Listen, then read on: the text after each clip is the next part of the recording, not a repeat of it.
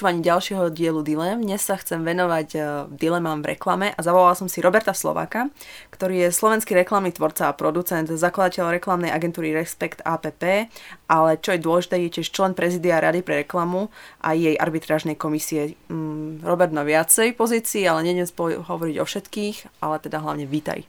Ďakujem veľmi pekne za pozvanie. No, takže si v rade pre reklamu a chcem sa venovať Áno. tejto týme aj napriek tomu, že teda si tvorca reklamy, ale skúsime to práve cez tú redu pre reklamu, pretože tá je veľmi dôležitým orgánom, ale čo by som hneď na začiatku povedala je, že je to samoregulačný orgán. Možno toto ak by si vysvetlil, lebo hm. pamätám si, že veľa ľudí e, od vás žiada zakážte reklamu a vy im vysvetľujete, nemôžeme. Takže skús toto prosím ťa len objasniť. Samoregulačný orgán znamená, že, že Rada pre reklamu je združenie zadávateľov, médií, reklamných agentúr a, a zástupcov, zástupcov e, jednotlivých spoločností a firiem, ktoré pôsobia na, na tomto poli. A títo spolu sa rozhodli, že, že sa dohodnú na tzv. etickom kódexe, Etický kódex Rady pre reklamu je, je vlastne taký dokument, ktorý obsahuje taký záväzok všetkých členov Rady pre reklamu správať sa eticky v rôznych oblastiach, či už ide o, o, o, o, o pravdivosť reklamy, alebo slušnosť reklamy, alebo, alebo, alebo porovnávacie reklamy, alebo čokoľvek, čo ten, čo ten etický kódex obsahuje tak sme sa, sme sa všetci tí, čo sme ho podpísali a pridali sa tam, zaviazali, že, že ho budeme dodržiavať. Dobre, takže vám chodia podnety, arbitrážna komisia ich rieši a poďme hneď na to, že čo bol zatiaľ možno pre teba najzomejší podnet alebo o, celkovo, čo ste riešili v rámci Rady pre reklamu? No, no o,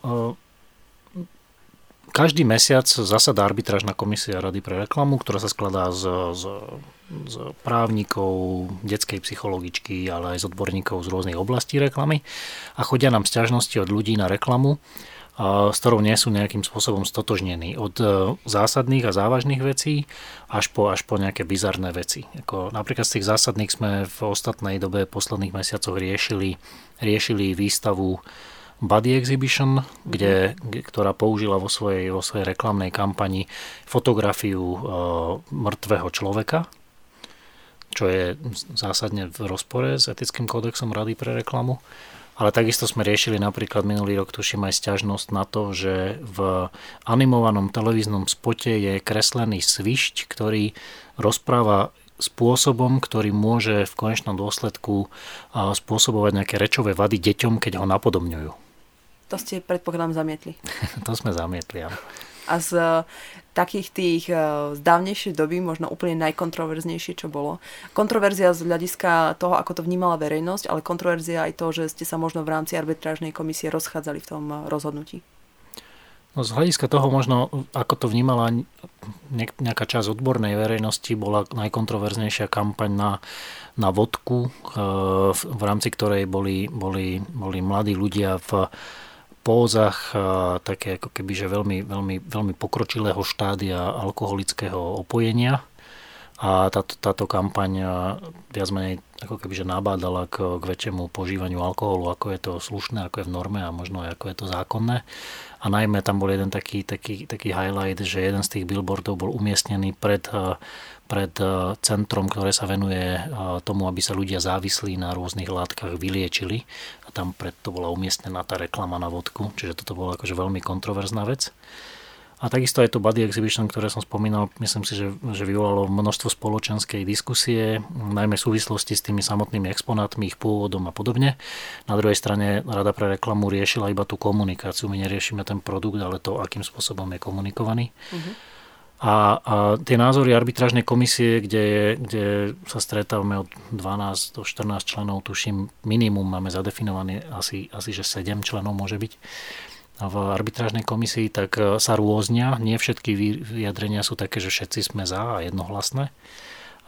Často diskutujeme, často diskutujeme o tom, o takej miere toho, že napríklad sexistick, pri sexistickej reklame, že či je zobrazovanie nahého tela v podobe, keď je to fotografia, to isté, ako keď je to, ako keď je to namalované alebo nakreslená, nakreslený obrázok. To bola inak celkom zaujímavá dilema, lebo úplne inak sme to videli ľudia, ktorí, ktorí pracujeme s, s tými vizuálnymi, vizuálnymi nejakými vyjadreniami alebo formami, lebo pre nás je to viac menej to isté, či je to ilustrácia alebo fotografia, kým právnici na to pozerali už inak, že mhm. vlastne to vytvarné zobrazenie alebo teda nakreslenie nejakého odhaleného ľudského tela je, je už e, trošku ako keby výtvarnou štilizáciou a nie takým akože priamočiarým fotografickým dokumentovaním nejakej neslušnej veci.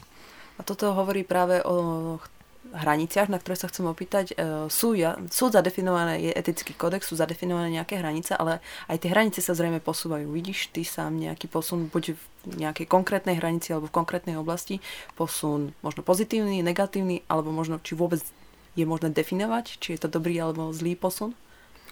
A posun, posun vidím no, najmä v tom, že niekedy máme, niekedy máme sťažnosti na, na podobné, podobné veci, alebo, alebo stalo sa nám raz, že aj na rovnakú kampaň, ale uh, tá sťažnosť prichádza v rôznom čase. Uh, to znamená, že nielen tá, tá, to zloženie tej komisie sa mení v čase, ale aj nejaká spoločenská nálada alebo citlivosť spoločnosti na danú tému. A vtedy vlastne sa, sa trošku, trošku pozeráme aj na to, že aký dosah má táto komunikácia aktuálne na stav spoločnosti alebo na to, čomu sa spoločnosť teraz venuje. Takže tie, tie, tie posuny tam nastávajú. V niektorých oblastiach sa mi zdá, že že sme čoraz e, ako keby že citlivejší ako spoločnosť, myslím teraz, a v niektorých práve, že ako keby že dospievame k takej väčšej benevolencii. Aby som hovoril možno konkrétne, tak, e, tak e, tak sme, tak sme o dosť citlivejší na, na, na ako keby, že zavádzajúcu reklamu alebo reklamu, ktorá neobsahuje všetky potrebné informácie preto, aby sa človek mohol správne rozhodnúť na základe nej. To sú tie drobné písmenka, mm. nedopovedané veci alebo v zmluvách niekde mobilných operátorov alebo bank niekde skryté niektoré, niektoré texty, ktoré si akože bežný spotrebiteľ nemusí vedieť dohľadať. A tam sa mi zdá, že, že trošku sme citlivejší na to.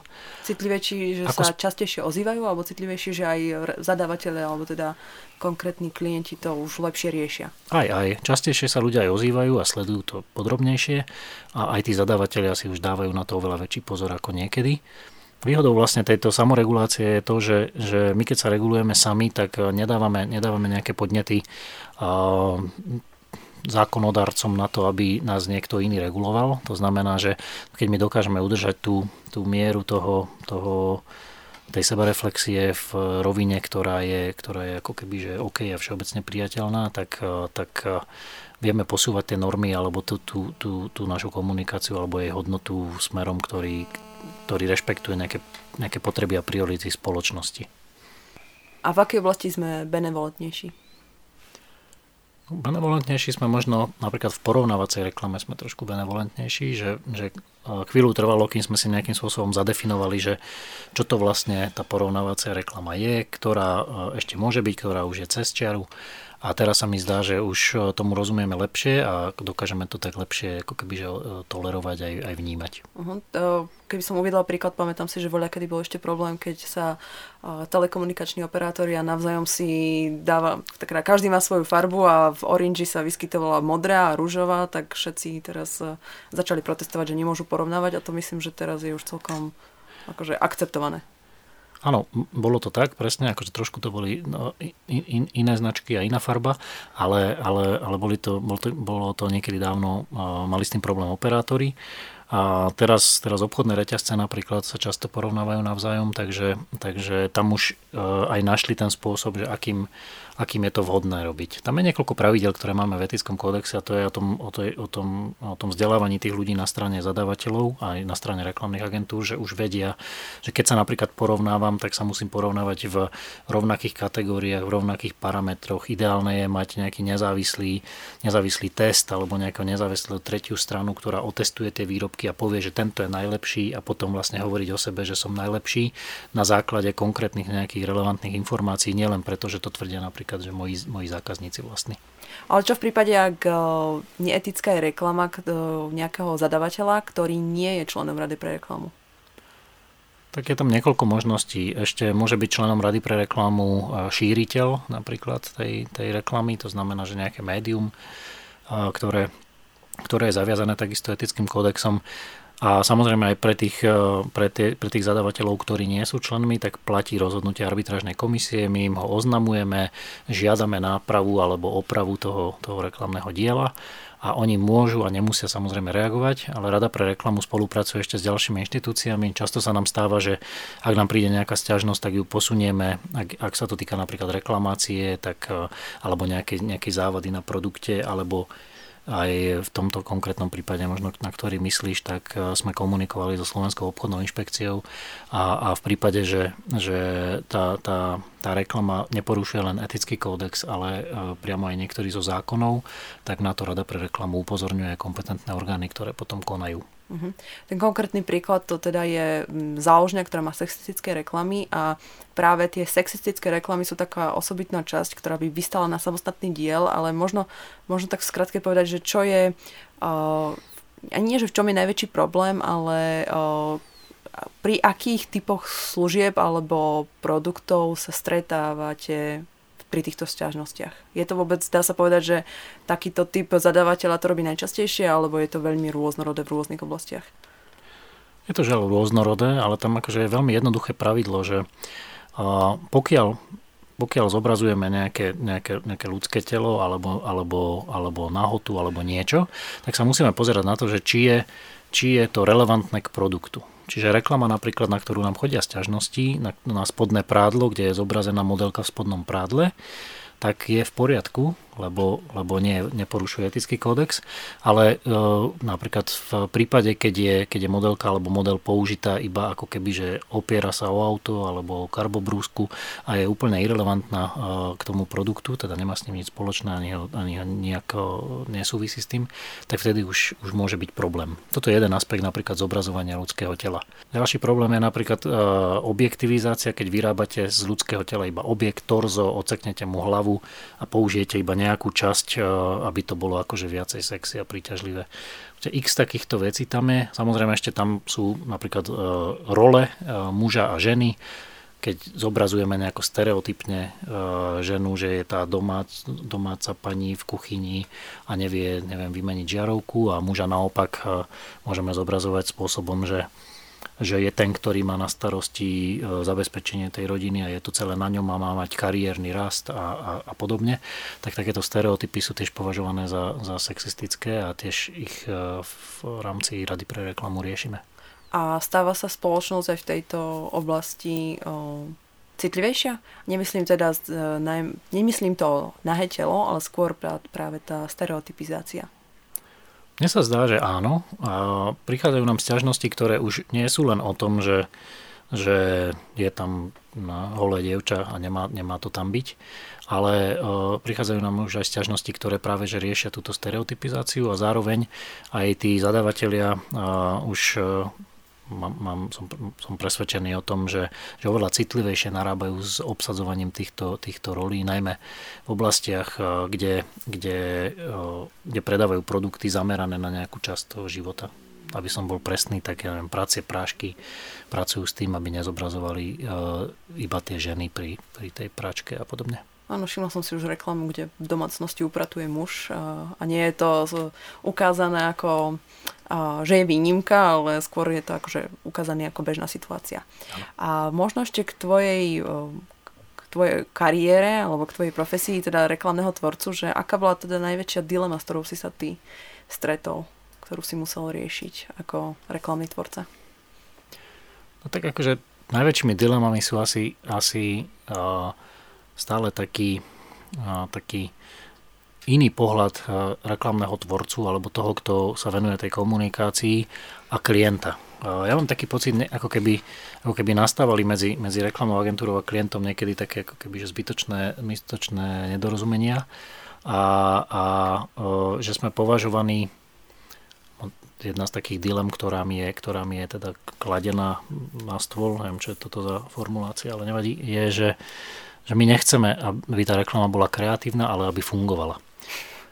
Že ako keby si klienti neuvedomili, že ako tá kreativita vznikla, že keď máte na jednej ulici 6 pekárov a každý má zavesený veľký praclík e, pred domom, tak keď si jeden z nich nezavesil ten veľký praclík, ale zavesil si tam niečo iné, kreatívnejšie, zaujímavejšie, tak zrazu upútal a viac ľudí k nemu prišlo. Čiže toto je ako keby že úloha kreativity, zaujať takým spôsobom, aby to zvýšilo záujem, predaj a výsledky toho klienta.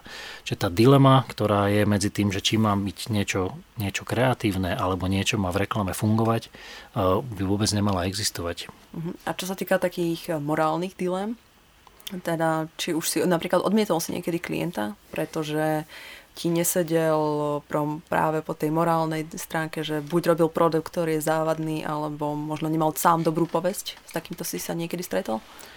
Áno, stretol som sa, uh, stretol som sa napríklad s tým, že postupom času na práci s klientom sme zistili, že že, že pracuje spôsobom, alebo teda z, používa nejaké také nekalé obchodné praktiky, tak sme sa s ním rozlúčili.